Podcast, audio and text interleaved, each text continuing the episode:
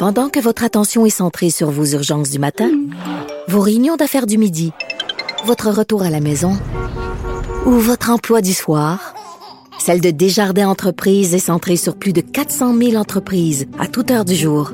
Grâce à notre connaissance des secteurs d'activité et à notre accompagnement spécialisé, nous aidons les entrepreneurs à relever chaque défi pour qu'ils puissent rester centrés sur ce qui compte, le développement de leur entreprise.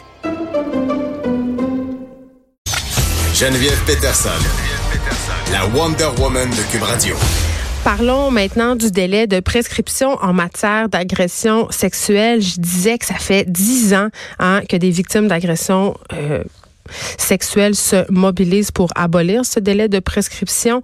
Euh, on est la seule province au Québec qui l'a encore et la CAQ euh, avait promis euh, de passer une loi pour l'abolir. Et là, la députée de Sherbrooke, responsable solidaire en matière de conditions féminines, Christine Labrie, ben, presse la ministre de la Justice, Sonia Lebel, de remplir sa promesse et de déposer son projet de loi au plus vite. Elle est là.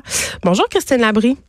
Bonjour. Euh, bon, là, juste pour qu'on soit clair, parce que euh, quand on parle euh, de délai de prescription en matière d'agression sexuelle, il faut savoir qu'en ce moment au Québec, le délai de prescription hein, qui est prévu par notre code civil, c'est 30 ans. Et là, qu'est-ce que ça veut dire concrètement? Ça veut dire que si on a été victime d'agression sexuelle au-delà de cette période-là, on n'a aucun recours? En fait, la manière euh, dont il faut comprendre ça, c'est que le délai est passé euh, de avant c'était trois ans, il est passé à 30 ans en 2013. Quand ça a été changé, ça n'a pas été changé de manière rétroactive. Donc les personnes qui ont euh, subi une agression avant avant 2010, disons, ces personnes-là sont encore soumises à l'ancien délai qui était de trois ans. Ah, ah, avant 2013, elles sont soumises au délai de trois ans. Donc, c'est avant 2010, les agressions, euh, elles sont elles sont soumises au délai de prescription.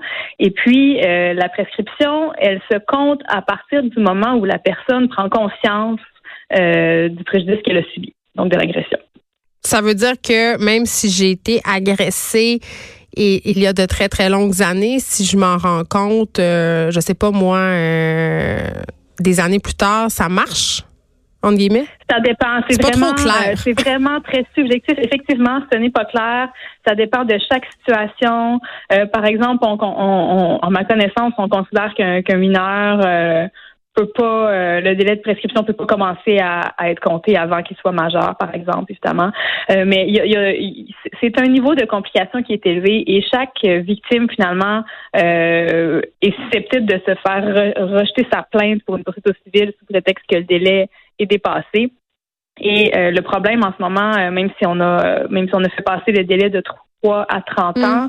c'est que euh, bon même 30 ans d'abord, ça peut ça peut être court pour certaines personnes, sachant que en matière d'agression sexuelle, il y a un traumatisme important qui est subi, pour lequel il y a des séquelles psychologiques qui peuvent être importantes, et mm. ça prend souvent plusieurs décennies avant qu'une victime dénonce son agression sexuelle.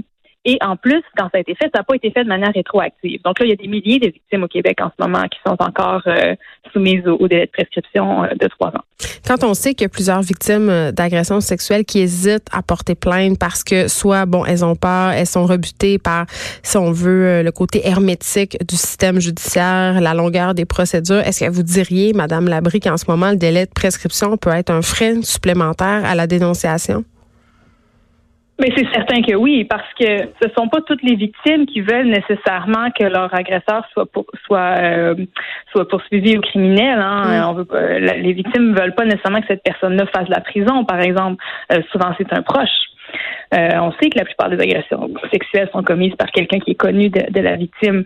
Euh, donc, quand on maintient le délai de prescription comme on le fait actuellement, on enlève un recours possible aux victimes, qui est le recours au civil, qui permet d'obtenir une compensation sans nécessairement euh, que la personne ait à, faire de la prison, par exemple. Puis là, vous pressez la ministre de la Justice, Ona Lebel, d'agir, de tenir ses promesses, les promesses de la CAQ, hein? mais elle n'a pas dit qu'elle allait déposer un, un projet de loi. Vous trouvez que c'est pas assez vite, c'est ça que je comprends? Ben, dans la dernière année, euh, par deux fois, on a voté à l'unanimité à l'Assemblée nationale euh, pour dire qu'on était en faveur de l'abolition du délai de prescription. Moi, j'ai déposé un projet de loi en juin dernier, voyant que malgré ce consensus-là, euh, il y avait toujours rien qui se passait. La ministre s'est engagée l'automne dernier à en déposer un projet de loi elle-même avant juin prochain. Mais ce qu'on sait, c'est que c'est long, un projet de loi. Si elle attend en juin pour le déposer, ça veut dire qu'on pourra pas commencer à l'étudier dans les premiers mois de l'année. Là, on pourra pas le faire avant l'automne prochain. Mm. Et donc, ce que ça, ce que ça fait, c'est que ça retarde encore plus le moment où la loi va être changée. Et pendant ce temps-là, ben, il y a des victimes qui commencent à être âgées, qui se battent depuis longtemps, puis qui ont peur de, de, mourir malheureusement avant de pouvoir euh, obtenir enfin ce droit-là. Puis pour elles, c'est très, pour ces victimes-là, c'est très très important parce qu'elles ont besoin de ça pour pouvoir euh, vivre leur, leur dernière année de vie en paix.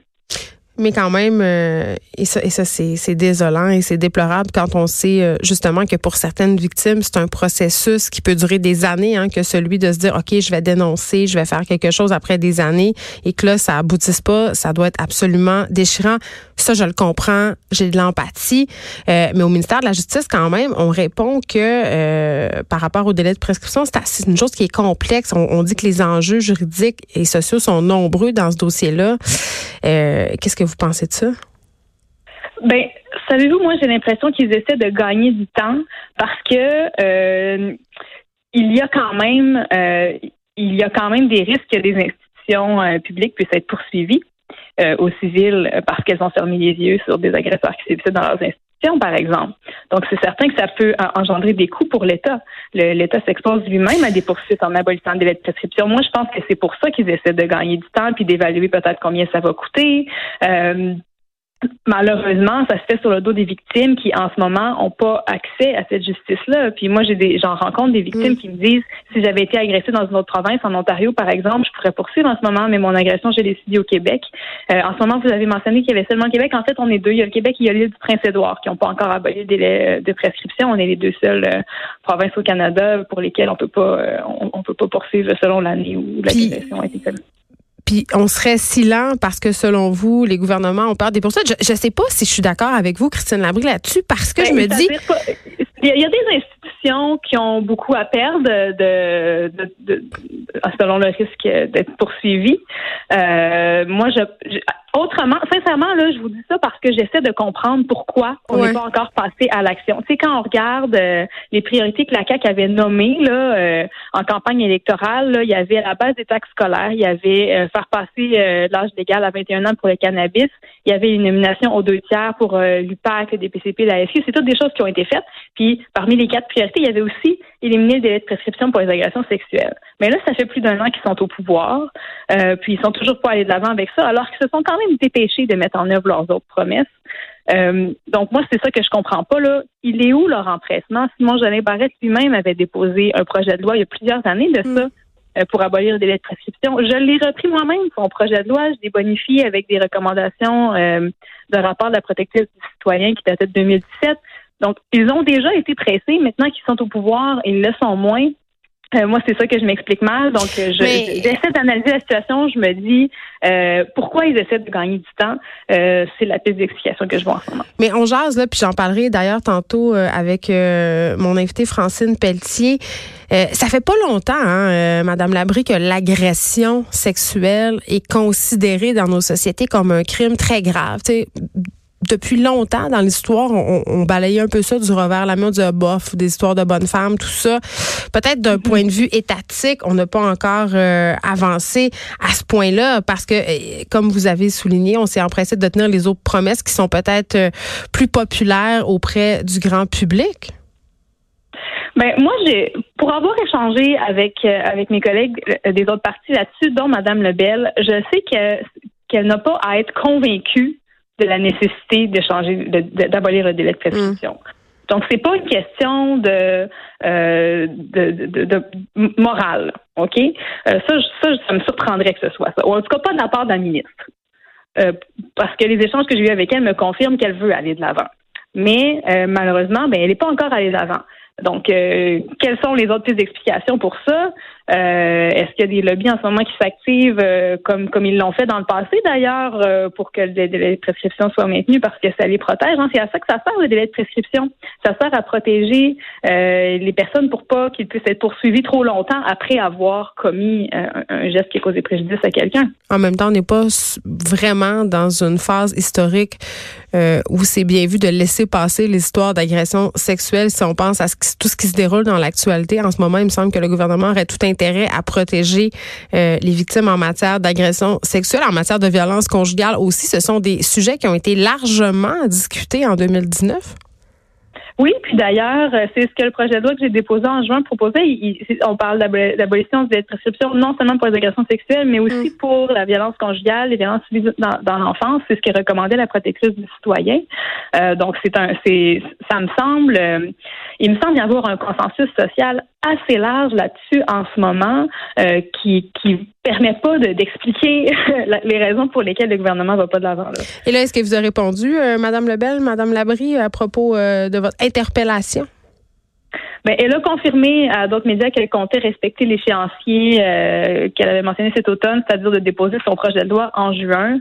Euh, le plus tôt sera le mieux. Moi, c'est l'appel que je voulais lui lancer. Le plus tôt sera le mieux et euh, on a tout avantage à, procéder rapidement pour ça parce qu'il y a un consensus là-dessus. C'est certain que le jour où le projet de loi va, va être déposé, le gouvernement va être applaudi, les partis d'opposition ont hâte que cette question-là soit réglée aussi. donc, ça va être bien reçu. Il n'y a pas de raison de retarder ça. Ça devrait être une priorité. Christine Labrie, merci porte-parole du deuxième groupe d'opposition en matière de conditions féminines et on va souhaiter, tout comme vous, que ce projet de loi d'abolition du délai de prescription en matière d'agression sexuelle avance plus vite, le plus vite possible. Je vous remercie. Merci beaucoup. De 13 à 15, les effrontés. Cube